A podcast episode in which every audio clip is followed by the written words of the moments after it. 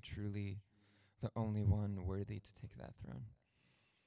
So, yes, Lord, I pray that also we can just be aware of your presence and that that us being aware will be able um, to allow us to count everything that we've gained as nothing, as rubbish, as Paul calls it, um, just compared to the sheer significance of knowing who you are um, and being in your presence. And we love you. It's in Jesus' name I pray. Amen.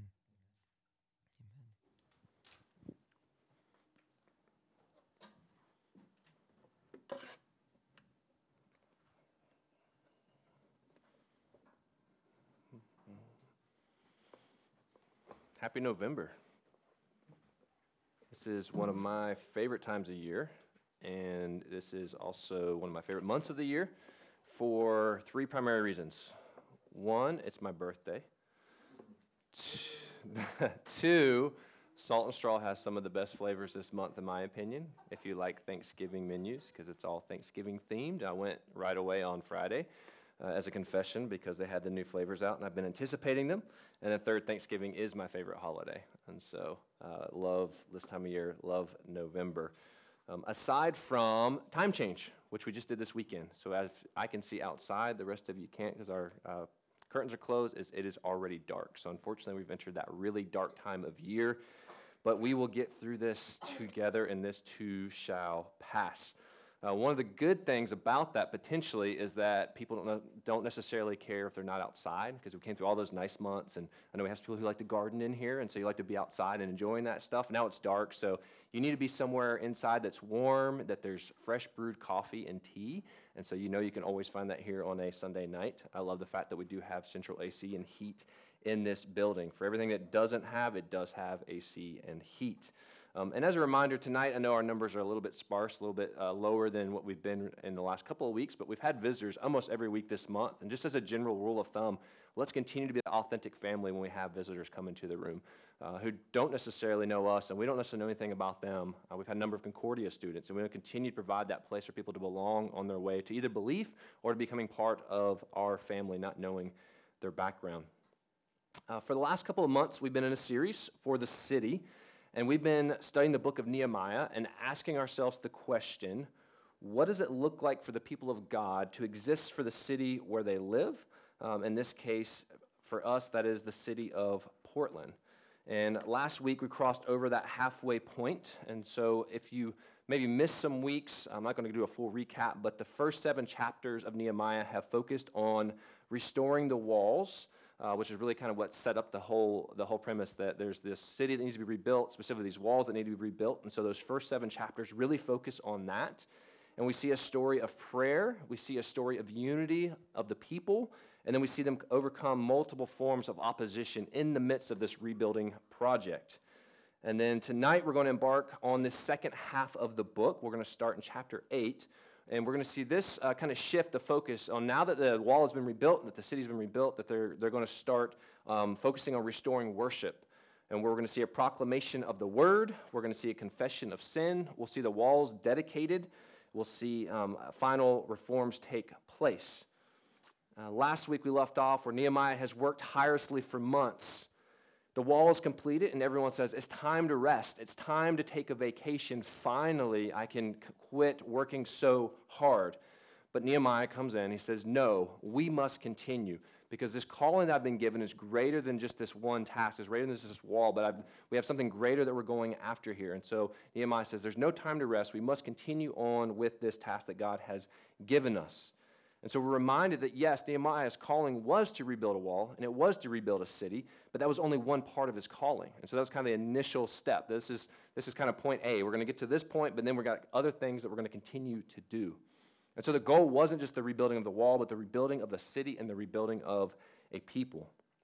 Now, our goal as Sojourn, hopefully this is obvious to you, but just in case it's not, it's, it's a good reminder for us as a church family isn't the building facility that we are in, as a building isn't the goal, but the people of the city of Portland are the goal. That's why it makes me so happy when I see visitors coming in and interacting with us, because people that come in and visit us and check us out, like they represent the goal of what we're after here, not necessarily the space that we're gathering in.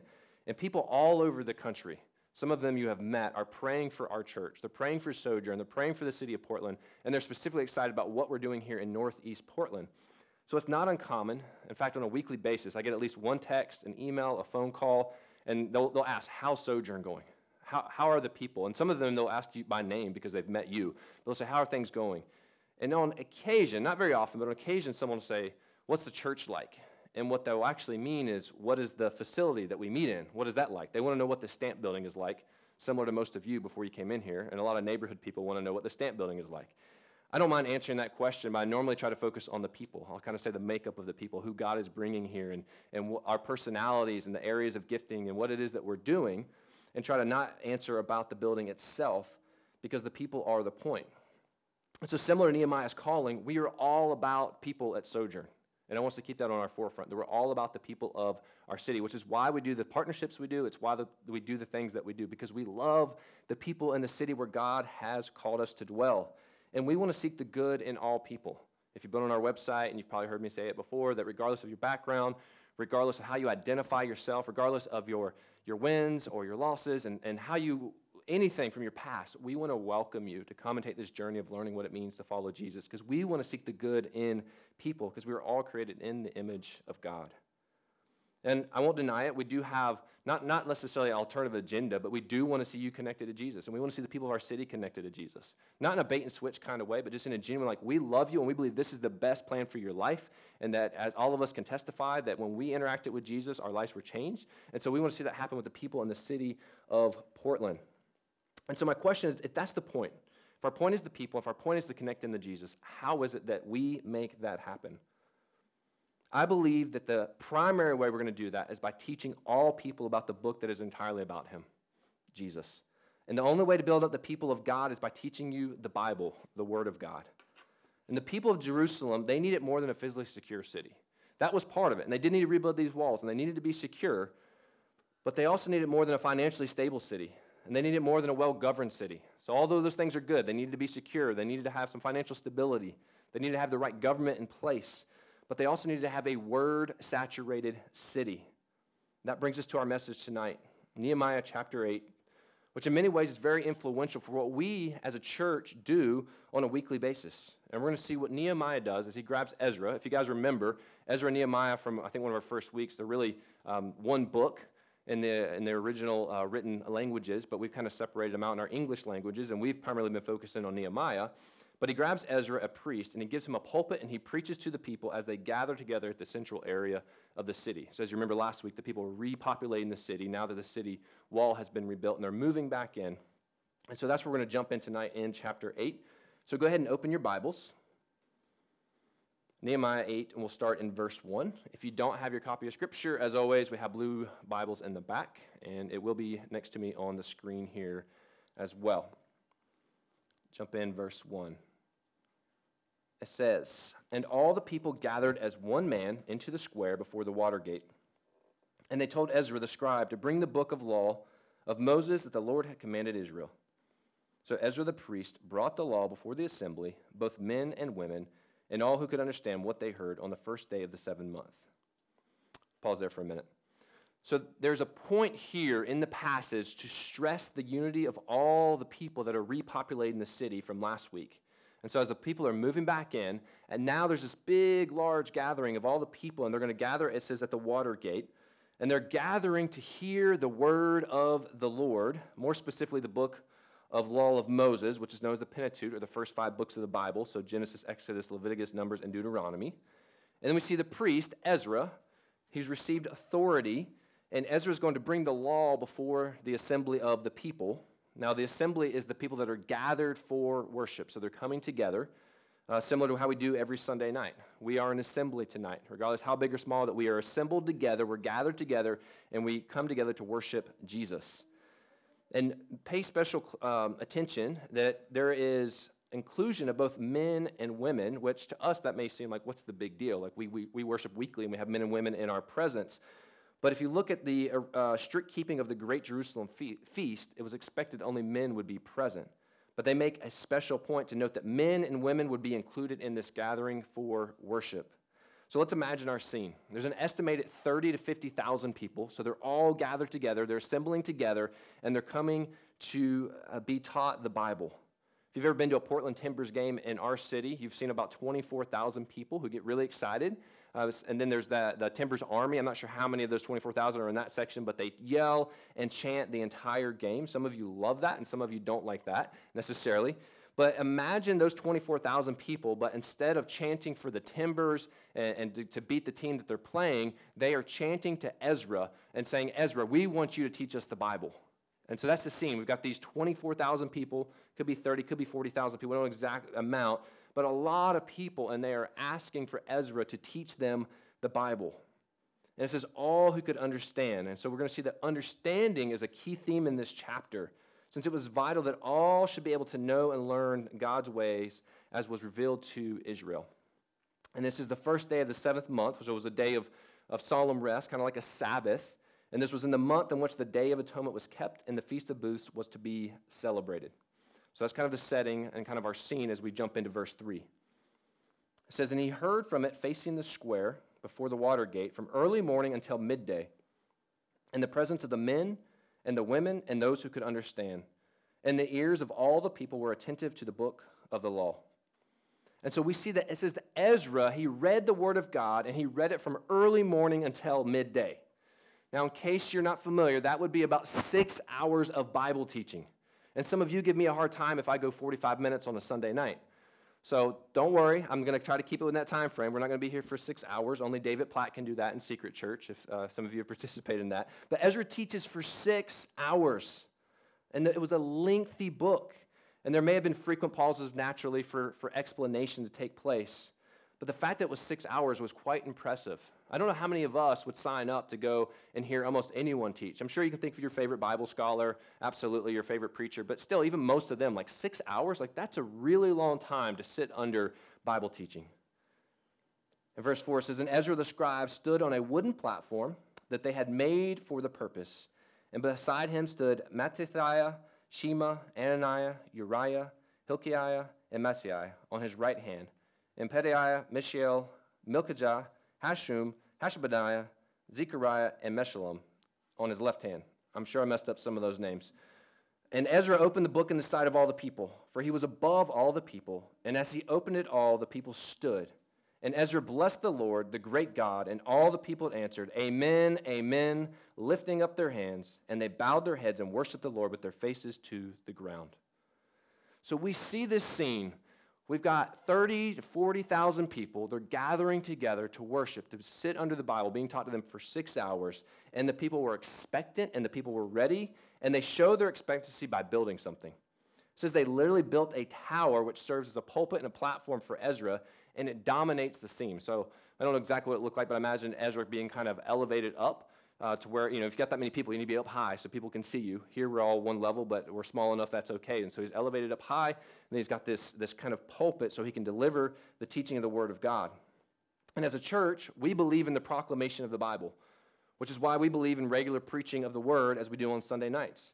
There are some churches in our culture, in our kind of American version of Christianity, which can be an oxymoron in many ways, where they've gotten away from the preaching of the Word, from the proclamation of the Bible because they just don't, they don't believe it works.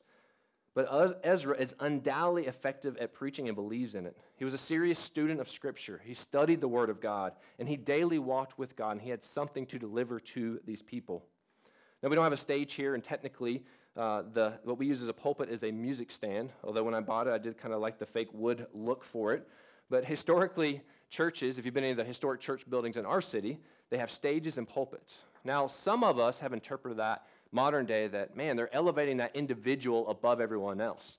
And, for, and, there, and there was a time and place where that kind of took place, that it's elevating kind of the one delivering the message. But the reason they're actually designed that way is not to elevate the one delivering the word, but to elevate the word of God itself and to show that the people are under the authority of the word of God. So it's not necessarily about the one who's delivering up there, but it's about the, the word of God itself that is over the people. And it says, Ezra opened the book and above all the people. And so we see this picture, this picture of authority of the word and the humility of the people. And so at Sojourn, we believe that we are under the authority of the word of God. We're not over the word of God. Everything we do here is shaped by the word of God.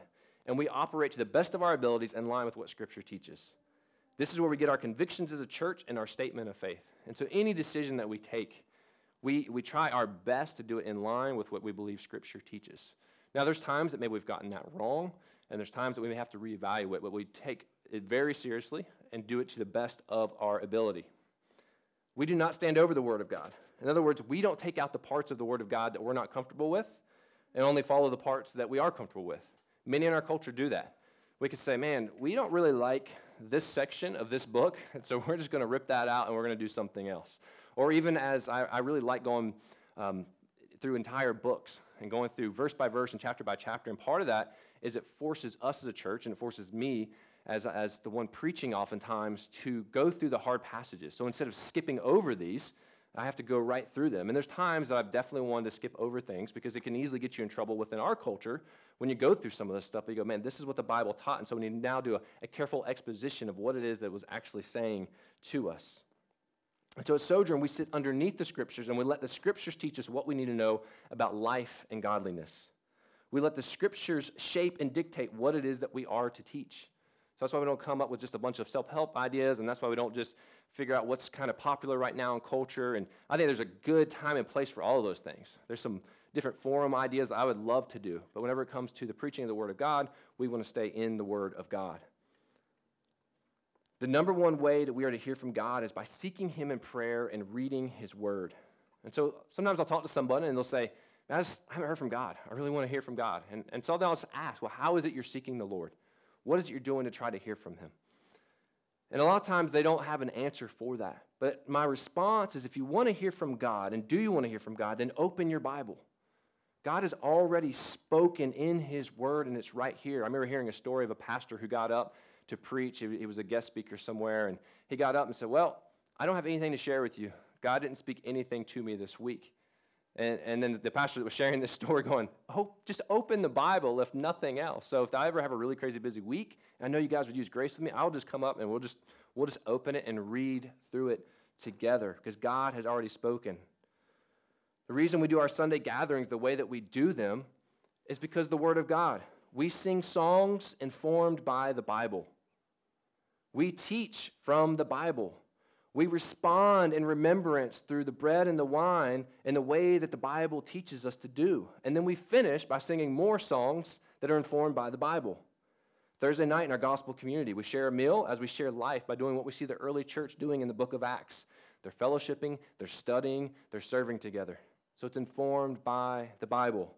This is why our tables are currently reading through the New Testament together using the Messiah Bible. We have about 50% of those that would call Sojourn their church in those groups. And so, for some of you, this might be the very first time you've ever read the New Testament. For some of you, this might be the first time in a long time that you've read the New Testament. But it's getting people in the Word of God. And it's a tremendous gift. And we should be encouraged to know that God, through His Word, as He speaks to us through it. And so, if you want to hear from the Word of God, or you want to hear from God, you want God to speak to you, you want to know God's plan is for your life, open the Bible and read it. And I promise you, God will speak to you. Psalm 138 2 tells us, You have exalted above all things your name and your word.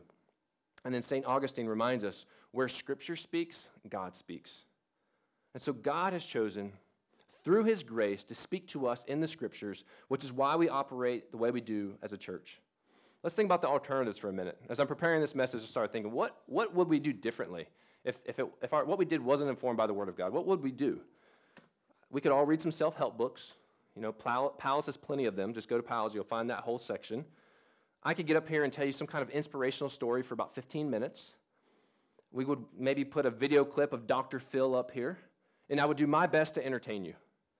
But in the end, all that would do would encourage you to follow me. And in the end, it probably won't take very long, I will fail you. And then what will that do? That will encourage you then to follow yourself. And ultimately, it also won't take very long, you will fail yourself. So, any other method other than Jesus is a dead end. Jesus and his word is the only way to hear from God. And so we see Ezra here. And this is the first appearance we see of Ezra in the book of Nehemiah. Ezra begins with prayer that preceded reading of the law. James Boice, in his commentary on Nehemiah, points out that Ezra's prayer accomplished two things. The first thing is it accomplished is established a sense among the people that what was to follow, the reading of the law, was no mere civil matter, but had to do with God. And then the second thing is prayer is Ezra's prayer awakened people's anticipation of what God might do among them. And so the people were getting excited about what it was that they were going to hear and what it was that was being read to them. So Ezra comes in, he teaches the Bible, and I love the people's response that we see here. It says, they bowed their heads, they lifted their hands, and they're yelling, Amen, which is a way to affirm in agreement with what is being taught. Now, I know we're not, we're not at a church that yells that a lot. Occasionally, I'll stop and ask for it, and I'm really hoping at least one person will, will agree with what was just said. But this is where many of us, and I'm putting myself in this category, this is where many of us can get uncomfortable and disguise it under the banner of not being very expressive when it comes to worship. Let me describe what I mean. We might close our eyes briefly during worship songs, but then we quickly open them. We don't want people to think we're, we're sleeping or, or they won't know what, why we have our eyes closed. Or if you're like me, you typically will raise one hand. You maybe have seen it. I'll be in the back, and maybe I'll raise one hand in worship, but never two, because I don't want you guys to think I'm like too charismatic. You know, I'm kind of like charismatic with a seatbelt on, is how I like to describe myself. And so I don't want you guys to think I'm like getting too crazy there if I raise two hands. And a lot of us will hide this under the umbrella of, I'm just not very that expressive. And I get that. I really do, and I respect that and honor that. But as I stand back here on Sunday nights, I sometimes wonder why aren't we in awe and wonder of the God that we worship, of the God of the universe? My guess is if I went with you to your favorite band, and this, let's this band's been out for a long time, and they've sent out the playlist prior to you going to the concert. And you're like, oh man, it's everything off their new album. Which is cool, because it's still your favorite band, and you really want to see them, and you're going to be there early and get in the front. But all of a sudden, they, they finish the concert, and everyone's yelling, one more song, one more song, and they come back out, and they play your favorite song and you just go crazy. You're jumping up and down and you're so excited. You're like, oh my goodness, they played my favorite song. Or maybe I go with you to see your favorite sports team and they are in the championship game. It's been a tough season, but they made the playoffs and you get to the championship game and they win it at the buzzer. Are you just, are you going to stand there like, man, that was, that, was, that was a good game. I'm glad I spent $150 on these tickets. Woo, go, go Panthers. I doubt it. I doubt it. Now, my point isn't stand up here and to to berate you over the head and make you feel guilty for how you respond or don't respond in worship. Please don't hear that. I'm not going to stand here and give you three ways to be more responsive during your worship time. But this passage, what I believe it is doing, and it was doing it to me, so maybe I'm the only one in here, but it's challenging us as we see how the people anticipate the teaching of the Word of God and their response to it. So I was personally challenged when I studied this this week to see, man, they bowed their heads and they raised their hands and they yelled amen. How often am I expectant and ready and responsive in worship that way?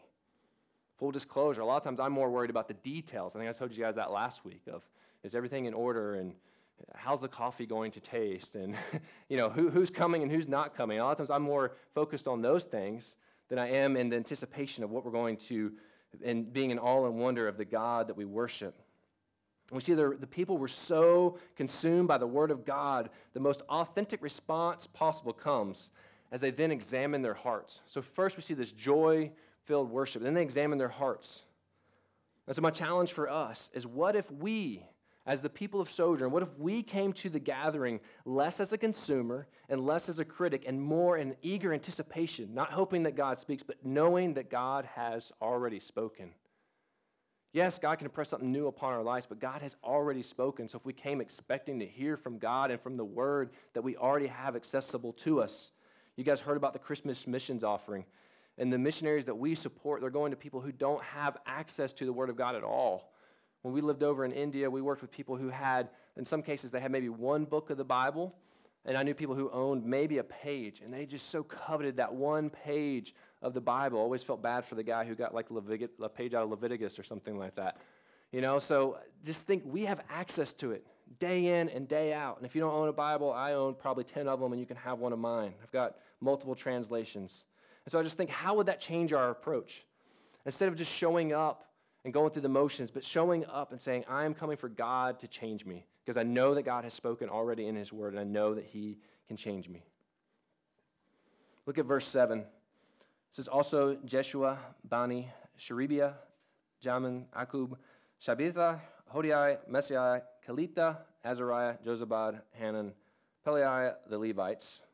It gets really easy after you do all those other names. Help the people to understand the law. While the people remained in their places, They read from the book, from the law of God clearly, and they gave the sense so that the people understood the reading. And so the word is being taught by Ezra, and then we see the Levites are moving among the crowd and ensuring that all that were there could understand what was being read.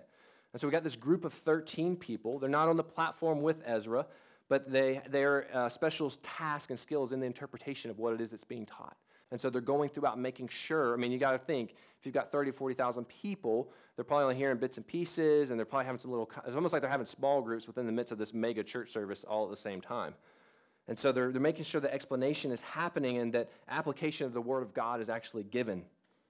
And this points again to what we try to do here on Sunday nights. So we try to give further uh, explanation of the Word of God or what it is it says, even when it's difficult topics. And then within our smaller groups, that's one thing. I know we're reading through the, the immersed Messiah, but that's something that's great. If you say, man, we want to we want to jump into further maybe what was looked at on Sunday night because we're not sure we understood that point, or or man, Matt just kind of glossed over it because sometimes we're preaching so many verses he could just kind of flew right over it. Let's go into that and dive into that. It's a great spot to do that.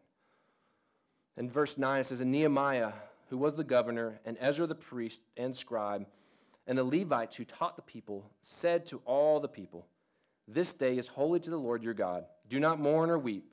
For all the people wept as they heard the words of the law. Then he said to them, Go your way, eat the fat and drink sweet wine, and send portions to anyone who has nothing ready. For this day is holy to our Lord, and do not be grieved, for the joy of the Lord is your strength. So the Levites calmed all the people, saying, Be quiet, for this day is holy. Do not be grieved. And all the people went their way to eat and drink, and to send portions, and to make great rejoicing, because they had understood the words that were declared to them. And so we see Nehemiah and Ezra together decide that this holy day should be one of joy. And though the reading has led many of them to the, the sense, the need for the, uh, of their sins and need to repent, it says the people were made aware of their sins. And so it made them grievous to know that, man, I have, I, that is, he's describing me here. And they were struck with the realization that the Babylonian captivity was due to their sin. The brokenness of the wall that had to be rebuilt was due to their sin. And so the people were weeping over their failures over the years. So think about to the moment that you came to know Jesus and you thought back through all of the, the sin that you had done, all the sin that you committed. And many of us, we did physically weep. We were sorrowful for all of those things and all the failures that we have done. And so the word should bring conviction. And my, my prayer is weekly at Sojourn that the word of God, as it is preached and as it is taught, that the, God's presence is among us and that conviction would happen. Not, some, not from me, I know sometimes I have to be careful because I, I know that uh, sometimes my background can come across as like a very heavy handed approach, which is never what I mean. I don't want you guys ever to hear me saying, pull up your bootstraps and let's try harder, because that's not the gospel message. But I want to faithfully proclaim the gospel message. And sometimes conviction will take place. I've had conversations with people, and sometimes I go, man, that, is, that wasn't my intent at all. And, and they'll say, were you, were you pointing out to me? And I'll say, no, I, actually, I really wasn't, but that's between you and God. And my prayer is that the Holy Spirit is convicting you and that that conviction would happen to all of us as we look at the Word of God, as we sit under the authority of the Word of God week in and week out. Think about the gospel. The gospel is good news, but it's only because there's really bad news. Otherwise, the gospel wouldn't be very good news to us. And the reading by Ezra reveals sin, but it also reveals a Savior. And so, my, my, my challenge or encouragement to you is don't resist the conviction of the Spirit of God, but welcome that as the beginning of a renewal in your life. I think sometimes we get nervous that we will get convicted about the things that are being taught and that as the things that are coming out of the Word of God. But I would say that's a good thing. It's a good thing for us to realize those things. And that we say, this is the beginning of a renewal process that God is blessing me with this, and that I'm realizing that. And we see there was sorrow because of sin, but they, then they were instructed, don't be sorrowful, be, but be joyful because the realization that God has not just cast you off. And so they realize they're, they're sinners, so they're sorrowful of that. But then they come back and say, No, but you have something to be very joyful about. That God was merciful, and God is merciful towards you.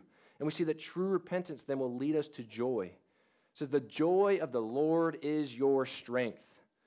And so, as the people rejoiced in God and they delighted in his presence, he would show himself strong to help them and defend them.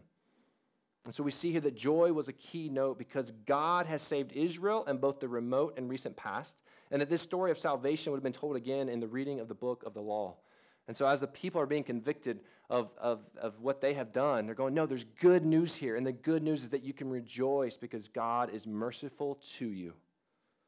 The law will make us aware of our problem sin and we weep, and the gospel brings us a solution Jesus, and we rejoice. And it should cause us to rejoice. And that's why the law is still a good reminder for us that, man, we still sin and that we still mess up. I do it every single week. Some of you have been on the other end of that. I'm not, I'm hoping Andrea doesn't say amen to that, but some of you have been on the other end of that. And that I've had to, to apologize to you, but then also go to the God and say, I'm sorry, but then I can rejoice because we can be reconciled to one another. From the very beginning of Sojourn, before anyone in this room other than my family was part of it, I've always said I want to live out the one another's of Scripture. And because there is joy in that, and that we can forgive one another, and that we can move on as we rejoice in what the Lord has offered to us. Derek Thomas, in his commentary, says that joy stems from four things here. Joy stems from knowing that we are loved. The joy stems from knowing that what we have in fellowship with the Lord is best. And that joy comes from knowing the God of providence. And then joy comes from knowing the best is yet to be. And so there's a lot of joy I know sometimes we, we think of joy and happiness and people put, put them together, but I know life is not always happy. We, we, we all deal with some things, whether it's forms of anxiety or depression or just loneliness. We all have those things. We're entering that season, unfortunately, in our city where those things tend to come out a little bit more with, with all this extra darkness. But I do think, as those that are in Christ, that we should have a joy that is unexplainable. Doesn't mean you're always happy, but there's still joy in knowing Jesus and you can rejoice in Him. The last few verses there verses 13 through 18. He says, And on the second day, the heads of fathers' houses of all the people, with the priests and the Levites, came together to Ezra, the scribe, in order to study the words of the law. And they found it written in the law that the Lord had commanded by Moses that the people of Israel should dwell in booths during the feast of the seventh month, and that they should proclaim it and publish it in all their towns and in Jerusalem. Go out to the hills and bring branches of olive, wild olive, myrtle, palm, and other leafy trees to make booths, as it is written. So the people went out and brought them and made booths for themselves, each on his roof, and in their courts and in the courts of the house of God, and in the square at the water gate, and in the square at the gate of Ephraim. And all the assembly of those who had returned from the captivity made booths and lived in the booths. For from the days of Jeshua the son of Nun to that day the people of Israel had not done so. And there was very great rejoicing. And day by day, from the first day to the last day, he read from the book of the law of God. They kept the feast seven days, and on the eighth day there was a solemn assembly according to the rule. And so we see that the heads of the family, they come together and they say, I know it's hard to teach 40,000 plus people, so give us a crash course and we'll go teach it. And so the other people are being empowered and equipped to go out and say, help us to teach it. Because the people here are under the word of God and they need some explanation. And so their, their first Bible study in verse 13, what do they discover? That they were to live in booths. And this commemorated that where God had brought them out of Egypt and he protected them in the wilderness. But they also realized we have not been practicing this. We haven't been practicing this for centuries. And so the leaders had just a few days available to get the word out to the Jews in the surrounding villages that everybody was going to celebrate the Feast of Tabernacles. And what I love here is that I know, notice how they do it. They all did it. Everyone did it. They followed through and they realized, man, this is something that we haven't been doing and this is something that we're supposed to be doing then we should probably do it. It just seems very logical that we need to obey this. And it likely looks silly to outsiders, but they don't care. They say, This is what the Word of God's instructing us to do, so this is what we are going to follow through with and do. And so what we see is the people obey the Word of God, and as a result, they experience joy. I love that. They obey the Word of God, and as a result, they experience joy. I know sometimes we, certain parts of Scripture are really difficult for us to study, and they're diff- difficult for us to even follow through on obe- obedience to those things. But we see here they obey it, and as a result of their obedience, they're experiencing joy. And so the application for us is take time to study God's word and to hear from Him. Maybe you say, I don't know where to start. I would say just jump in and start somewhere. We have Bible reading plans available for you, there's a plethora of them. We have tables that you can jump into if you're not part of one already. This will bring you joy as you can hear from God, as God will speak through his already spoken word. And so, as we continue to worship this evening, we're going to put into practice what we just heard. First, we'll do it by worshiping. We'll worship through songs of praise to Jesus. The second way is by giving. We give of our time and talent as a service to the body of Christ, the, the body that, that God has brought us to. We can give of a prayer. Maybe it's confession, maybe it's a repentance, maybe it's a prayer for our city within line with our theme of Nehemiah. We give of our treasure. Some of us do that online, others of us do it in the box that's here because we want to be generous with our finances and give of our first fruits. You'll probably never hear me necessarily talk about a percentage here when it comes to giving, but I want us to be known for people who are generous and that we can grow in our generosity and that we can grow in our partnerships because of our generosity and that we can grow in supporting missionaries in other countries like our Christmas missions offering because of our generosity. And then our final way of response and worship is through communion. And that for those of us that are in Christ, we remember what the Lord has done for us, we believe it again, and we commit again to what Jesus did. I love the symbol of it being like a reset each week. Because as much as I would like to think that we would, some of us could walk in here and have lived a perfect life from the previous week, I know that not a single one of you have done that. I haven't done that. And so I love that we have the table weekly as a reset and a reminder for what it is that God has done for us and, as, and, and for our city, and then as we go out into our, our new week.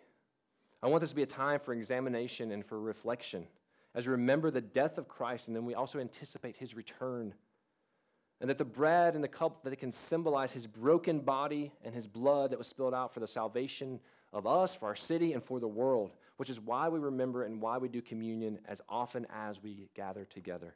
Because as often as you gather to remember what Christ has done, we want to remember that every single week when we are together in our assembly as a family. So let me pray for us. Jacob will come back up and lead us in worship through song. We'll respond through taking of the elements and continue worshiping. God, we want to thank you that you have spoken. God, as we see it tonight, as the people are moving back into the city, thousands of people, and as they gather together, that they ask.